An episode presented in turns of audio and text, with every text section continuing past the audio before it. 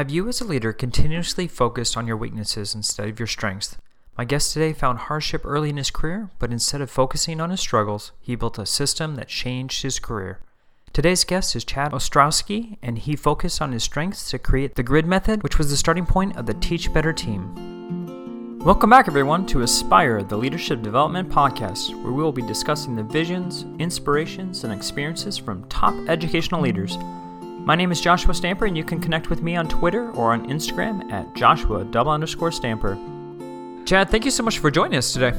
Yeah, I'm glad to be here, man. And Chad, as you know, the show is centered on leadership development. But before we dive into that topic, I want to hear about your role on the construction of the Teach Better team.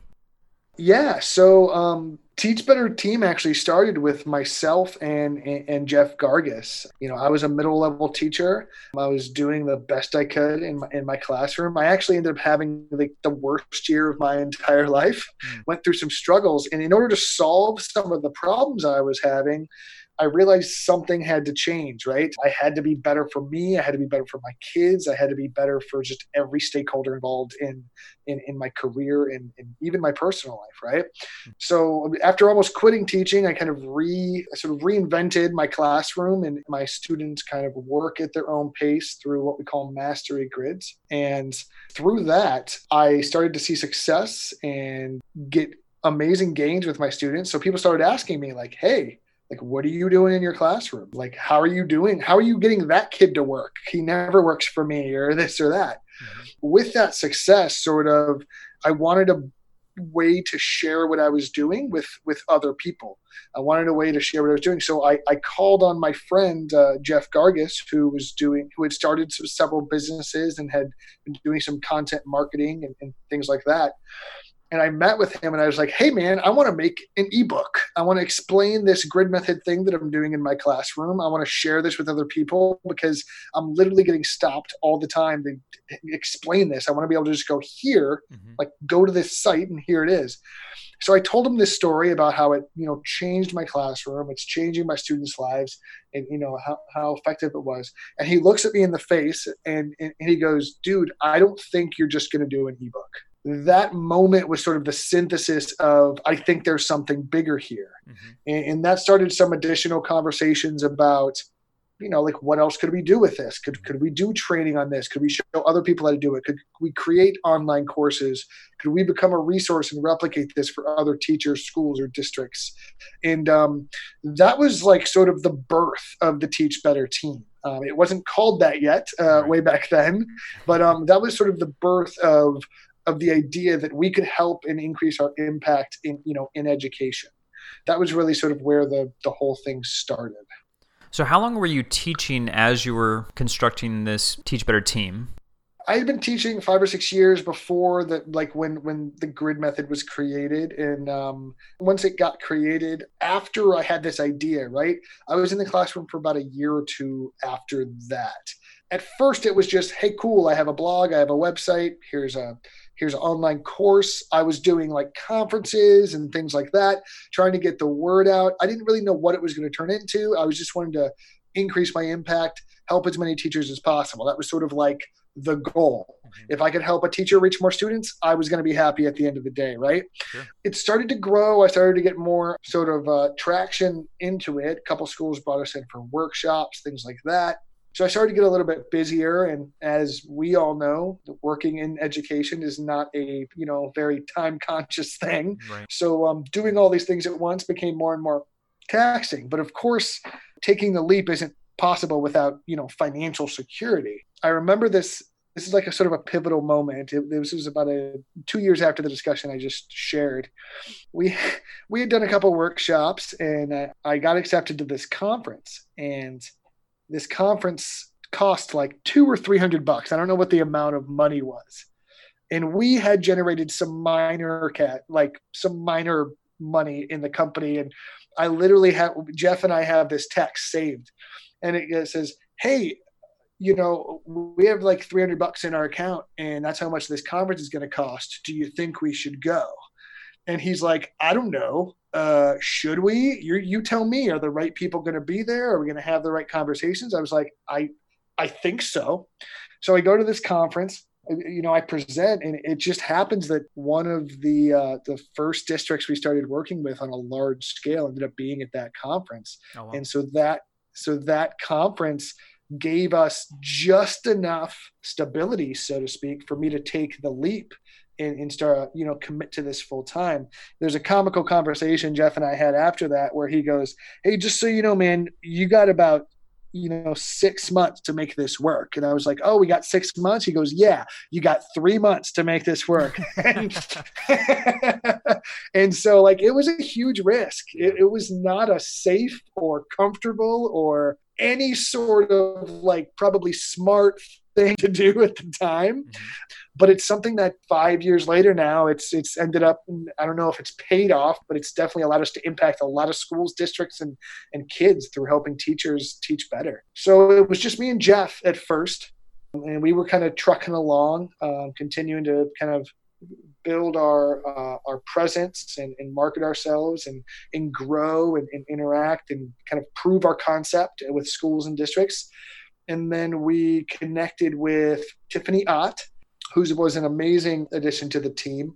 She started to run the grid method in her classroom, and she was so passionate and so awesome. We sort of had to have her on the team, and she was very sort of like I can I want to help you guys. So she sort of came in very organically, like just offering to kind of support and help in any way she could, and that sort of grew into more uh, official capacity. Mm-hmm. And then we connected with Rae Hughart, who is from Illinois, who's just an amazing teacher.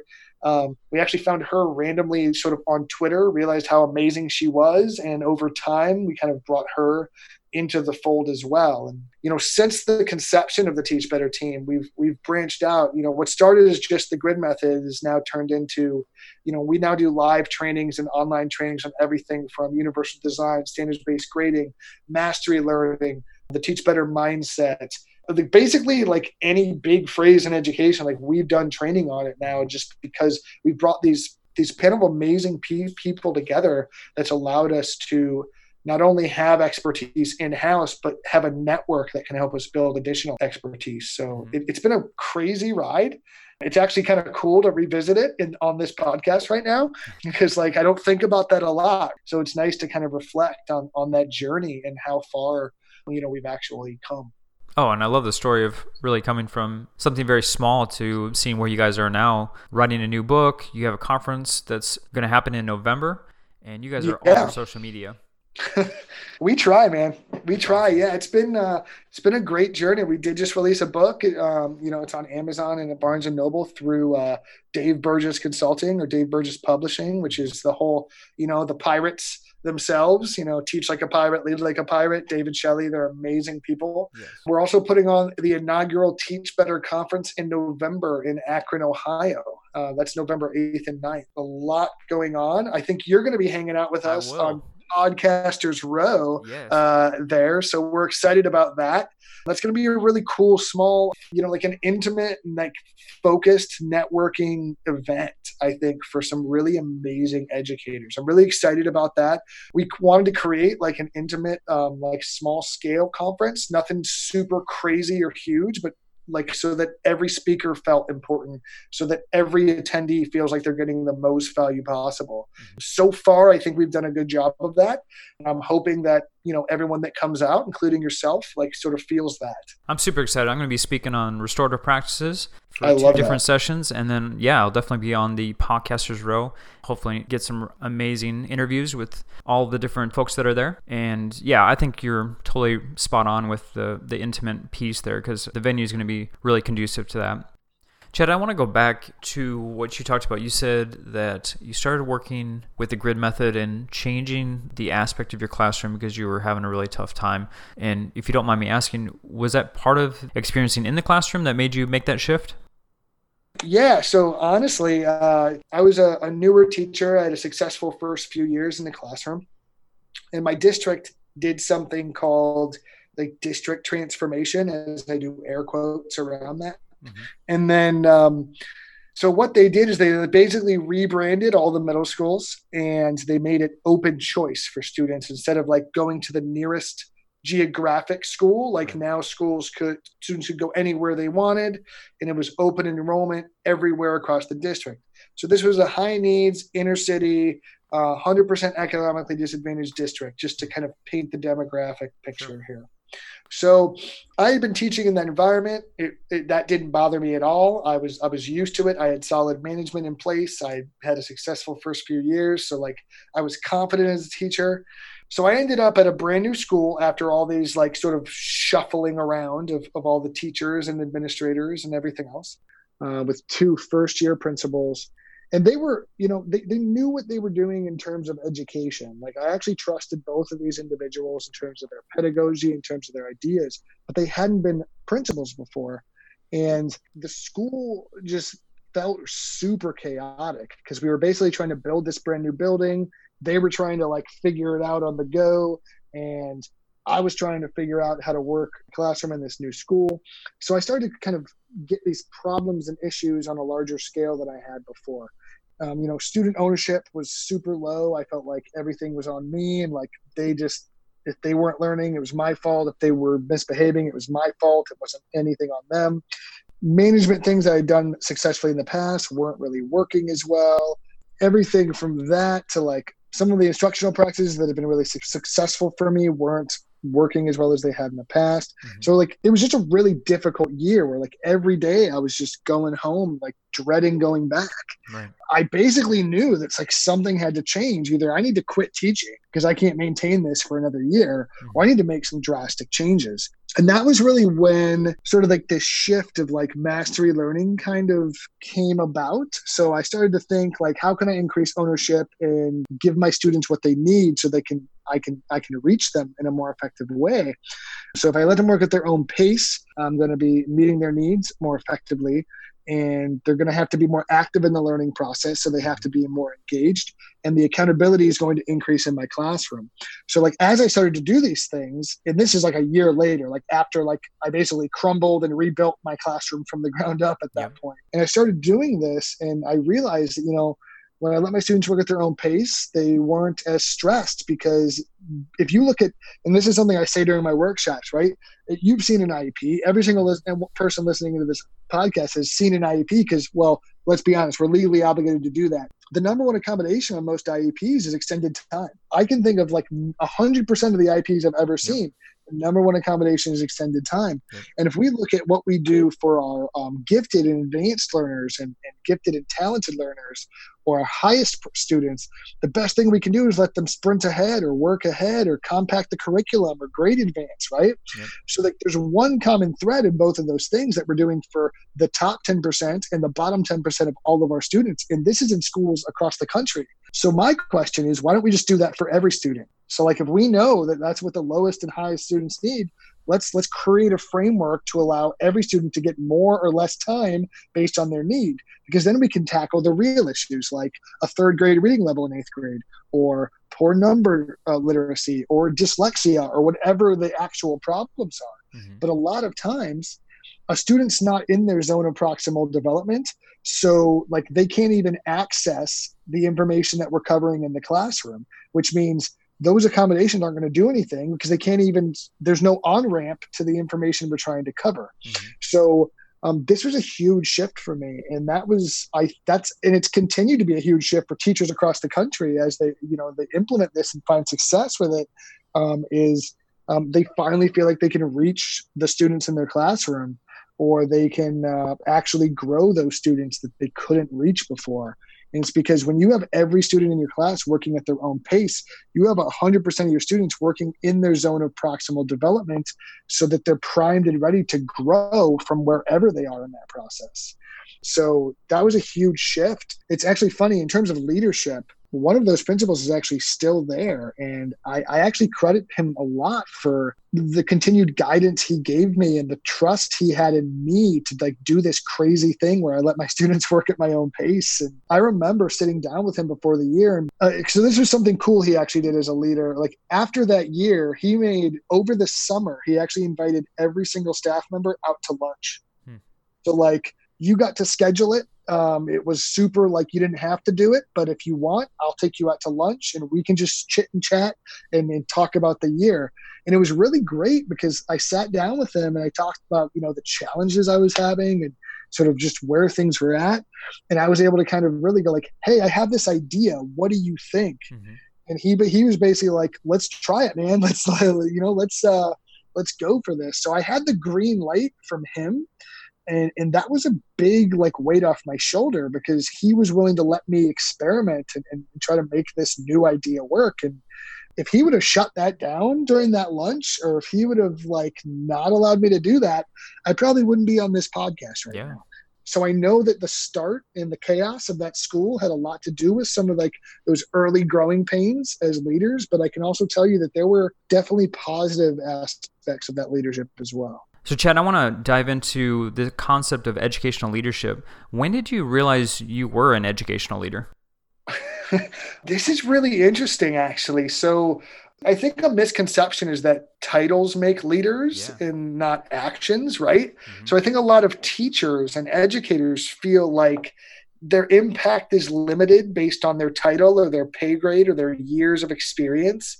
But um, I can tell you that, you know, I, I became a teacher through something called the Woodrow Wilson Teaching Fellowships. So the, the first year of teaching was more like my second year of teaching. Mm-hmm. So like the fellowship actually get, got me my master's in education and I got I became an expert in things like PBL, inquiry based learning, STEM education. I already had a degree in biology at the time, and I had my master's in, in, secondary education. But that program really helped me sort of know what innovative education looks like and be able to experiment with those things before having my own full on classroom. So when I stepped into education, my first year as an educator, I was the I was the head of the middle school science department in the school I was at. I was always looking for ways to like push the envelope and, and help as many people as possible and I remember starkly having conversations my first year of teaching with other first year teachers. And I couldn't I couldn't wrap my own head around like they were playing they were like, oh, I just want to stay under the radar so I don't get in trouble. Mm-hmm. Or I just want to like hide over here and hope no one notices me and that was just not what i wanted to do as a teacher. Like i wanted to i felt like i knew what best practices were. Now i'm, I'm not saying i knew everything. I want to be very clear. Like i had a lot to learn. But like like i don't want to come across as like i thought i knew everything. I was probably a little cockier than i should have been if i'm being honest with myself right and reflective. But like i, I knew what good practice was. I knew what engaged students looked like. I knew uh, i knew the research and the theory and how to apply it and i felt like i had a handle on that I, I, really sort of like took to educational leadership from from really early on in my career, and even in those first couple of years, I went from there to being uh, a team leader at my middle school to being the the, the co-chair of the curriculum, the middle level curriculum of the district I was in, you know, in subsequent years. So I don't think there was ever a year I, I officially had as a teacher where I didn't have some sort of leadership role. Mm-hmm. I don't really know if there was ever a point where I didn't view myself as a leader in some way in, in education. And I, but I, and I think teachers realizing that they're leaders is a really important thing because when you advocate for yourself as an educator, you you get more out of this profession, right? Oh, so if sure. I, as a teacher, if I have as, as a teacher go, oh, my principal, my my AP, my curriculum director, my superintendent are doing all these things to me, but I'm refusing to participate in the process. I only have myself to blame at that point. If teachers take an active role and, and take those leadership positions, whether they're official or or non-official, right? Because I've never been to a staff meeting where the staff doesn't get to talk yeah. or doesn't get to bring things up. But if you go to staff meetings, a lot of times people don't bring anything up. And those are all opportunities to be a leader. I think a lot of that prepared me for a lot of the coaching I now do. Um, I'm now consulting and, and helping districts and schools, you know, implement full initiatives district wide. So I've gotten really, really comfortable. Maybe not in a in a, like an official capacity, being a superintendent or curriculum director, but I'm actually helping lead some of those people in my current work. You know, as I work day to day with schools all over the country. So I think a lot of that was informed by me never being afraid to, to take those leadership positions. Because whether you want to be or not, as an educator in any capacity, you lead kids every day. Like you, you have the capacity to be a leader. Any educator has that capacity. It's just a matter of if you want to take advantage of that or not, in my opinion. Chad, when you were beginning your experience as a leader on the campus, what were some of the uh, most difficult skills for you to build as you're starting your leadership journey? building on people's strengths i think was was like my biggest like light bulb moment right mm-hmm. so like especially from a coaching standpoint as a team leader or as a department chair i'm often talking about you know a new initiative or planning or something like that. And when i was working with teachers you know early on it was more like well this is the right way. Why don't you do it this way? It was a very like top down approach right? And and as i've had the opportunity to work and support everyone from teachers to administrators to superintendents in, in, in work i found that like the best place you can start is with a person's strength let them know like what they're doing well and how what i'm trying to get you to do can build on those things right? Because i think we're all naturally defensive of, of our own practice. We're all we, we all take pride in what we do and how we do it. And that was like a big thing i learned early on that i've carried with me throughout my entire career was you know everyone has something to offer and bring to the table mm-hmm. like everyone you work with you can learn something from and if you open the conversation in terms of growth support, whether you want someone to do an initiative or improve their practice or implement the new standards or whatever those things are, when you start with their strengths first and and start with maybe some praise or some some acknowledgement of, of the respect you create a much more conducive relationship and that's that's been something that I've, I've carried with me and i think was a big shift in my leadership style is sort of building on those strengths and leveraging people's strengths on my team. Because now, you know, as CEO of of the Teach Better team, I mean, we're a very democratic team. Like we don't like there's it's not very top down at all. Like I learned something from Jeff, Rae, or Tiffany almost every single day that I didn't know before. Mm-hmm. Um, and when we make decisions, it's very democratic. But I think one of the strengths of our team in terms of like a leadership perspective is I think we build on and let people thrive in their biggest area of strength. I think any leader can take that and apply that to their team or their staff or their district or their school. It's about finding those people that have those strengths and letting them thrive in those strengths mm-hmm. while focusing on their areas of growth. But if you never let someone like brag on their own themselves like they're they're going to just always be negative right yeah. so it's about just building on those positives first so you can so you can build people up I want to talk about again early in your leadership career was was there a person that provided some impactful advice that really positively impacted your leadership skills yeah, so I had a mentor early on, early on in my teaching career. This was actually the mentor I had during the, the fellowship I discussed, mm-hmm. who ended up being a colleague then at the same district I, I ended up working at. And, and she used to tell me, you know, there's going to be a lot going on in the world, and there's going to be a, a lot happening that you can't control. Something you should always focus on first is the things you can control. Mm-hmm. And like that is something that has just like rung true to me uh, in almost any situation I've ever been in because it, a lot there's a lot going on in education, right? Whether it's the meeting that you just had a crappy time at, or the new initiative that's being shoved down your throat, or maybe you just got data back and it wasn't great, or maybe like there's a fight with two of your students in the hall, like whatever just happened, right?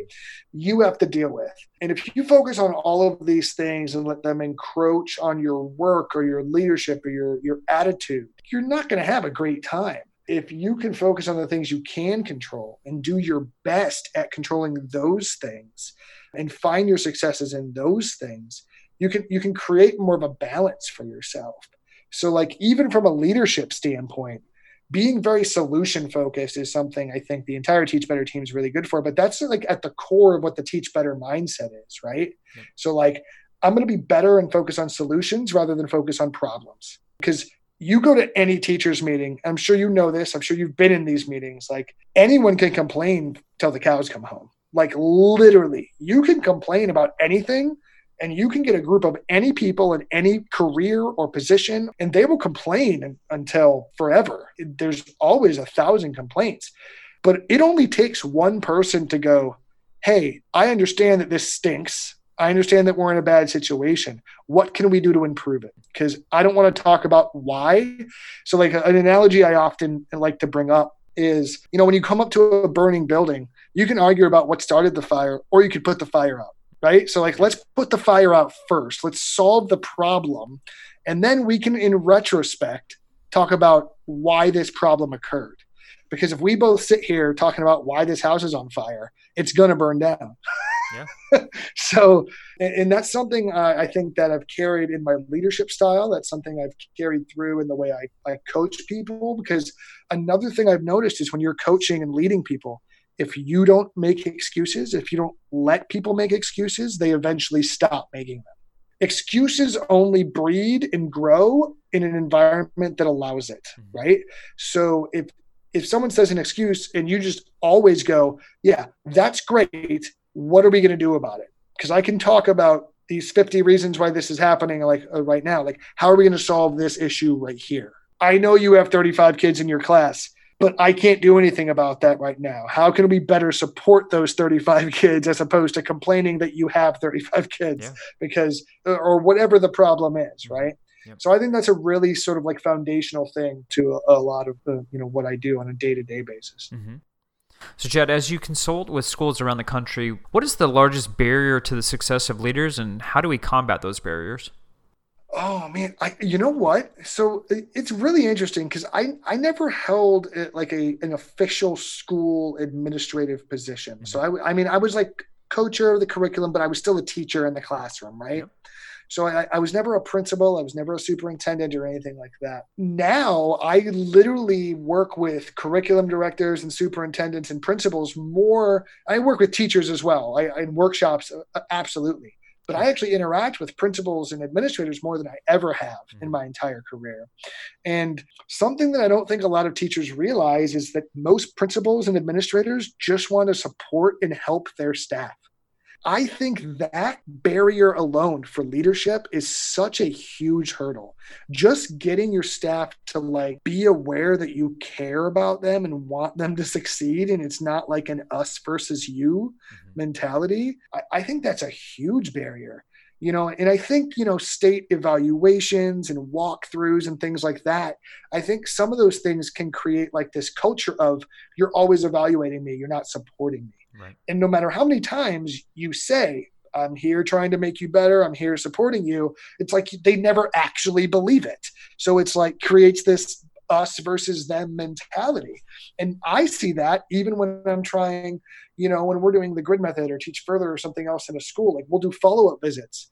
And it takes so much time for me to get a teacher to realize, like, it's going to be okay. I'm just here to support and help you. That's it, period full stop. I kind of see that as like this like self-created barrier for a lot of leaders just trying to realize because so many t- administrators I talk to when I'm talking about presenting to their staff or, or or working with their staff, they get like super defensive and they're like, I just want to make sure I'm not overwhelming them. I just want to make sure that they feel that this is building on the work that we're doing. But if you talk to that person's staff even though like I sat here and just had a conversation with this administrator that cares about their staff, that wants them to succeed and is fully sort of seeing the full picture, a lot of times like some of the staff just still don't see that. I feel like that's a huge barrier. So instead of us all being like, hey guys, we're here for kids and we're all here to help kids no matter what I'm doing, like it's to that goal, it's to that end. Until that's there and that trust is there,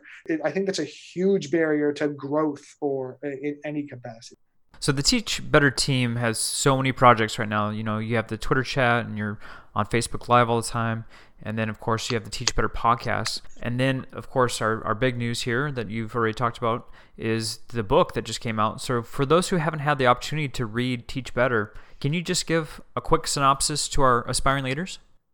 Yeah, absolutely. So, Teach Better um, is about the mindset of constantly improving, right? Uh, I think a lot of leaders are going to resonate with that because to be a successful leader, you always have to be looking for the next area that you can grow or improve yourself, your practice, or your school or your district, right?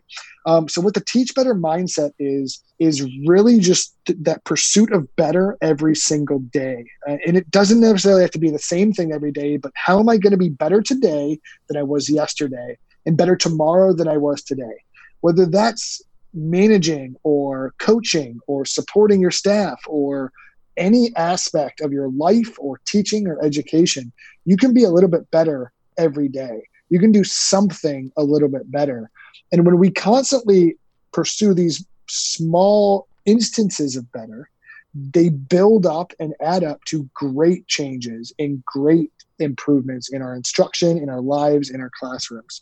So, what this book actually does is it basically it even harps on some of the stories that I told, uh, you know, today. It is nothing if not a raw view of failure and success and everything in between. Um, so there's a lot of stories of just like growth, um, but it's uh, more importantly, it's built and compared and paired with practical strategies that you can use in your classroom or your school to make your teachers or make yourself better. So, like a lot of times, books tend to be one or the other. They're like super motivational or they're super strategic and dry and academic, right? So with this book, I feel like we we married both of those ideas. So we motivate you and inspire you, hopefully, with you know stories and real anecdotes and things like that. And then we we show you how to improve those things. So whether it's grading, uh, management, just mindset or motivation, like all of those things are in this book. It's it was a team effort. There's stories of failure and success from every single one of us, and that was really important to us as a team. I want every single reader to open up this book and go, "I've been there. I want to see how they got out of that pit so I can do it too." because it's really easy as a leader or as a you know when, when you're sharing your thoughts to like use once again that top down approach right and go well i know these this information but i think gaining the trust of who you're talking to and gaining the trust of your audience through being vulnerable is really really important so that's a lot of where this book comes from. I'm happy to say it's available on Amazon and at Barnes and Noble. It's doing very well. We've got some great reviews and feedback so far, and I hope that continues. So mm-hmm. um, I'm happy with how it's been doing. So, in closing, for those starting their leadership journey, what advice do you have for them? Be okay with listening and learning. Um, I think a lot of times, and I'm guilty of this too, and it's something I try to get better at every single day it is absolutely okay not to step in and change everything because you need to to feel like you're making that impact you know um, sometimes the best thing you can do is come in observe listen and communicate to see where the your team or your staff or your school or your district is I've, I've heard a lot about new tactics, things like listening tours, right? Like, so if I'm coming into a brand new building, like I'm going to go and talk to all my staff members from the janitor to the cafeteria worker to the, to the every teacher on my staff and say, you know, what do you think? What what what could be better? What can I do to support you? Where are you at in your journey? Because I, more often than not, I see people try to come in and they, I don't know if it's like an ego thing or if it's like a just like I have to feel like I'm doing something big like mm-hmm. off the bat. But like a lot of times it's like, okay, I'm a leader now. I have to do all of these things tomorrow. Right. And if you have a staff or a team that's seen four or five leaders in the past seven years, they're like they're probably in this cycle of okay well i'm going to play this game. I'm not going to do anything with fidelity. I'm going to wait till this guy's gone and or woman's gone and and then move on with my life. But I think if you sit back, listen, and make sure that your team is heard and you build on those strengths and make them feel like they're part of that discussion and then enter into the conversation where your strengths are as well. That would be a, a good tip for me because that that's going to gain a lot of trust and that's that's that has been what some of the most successful leaders i've worked with have done. Chad how can our listeners connect with you on social media so you can follow the Teach Better Team at Teach Better Team on Twitter, Instagram, or you know we're on Facebook as well. You can follow me at Chad Ostrowski. That's on Twitter, or I'm on I'm on Facebook uh, as well. Chad, thank you so much for being on the program, and I cannot wait to see you in November. I can't wait to see you either, man. Thanks a lot for your time. I appreciate it.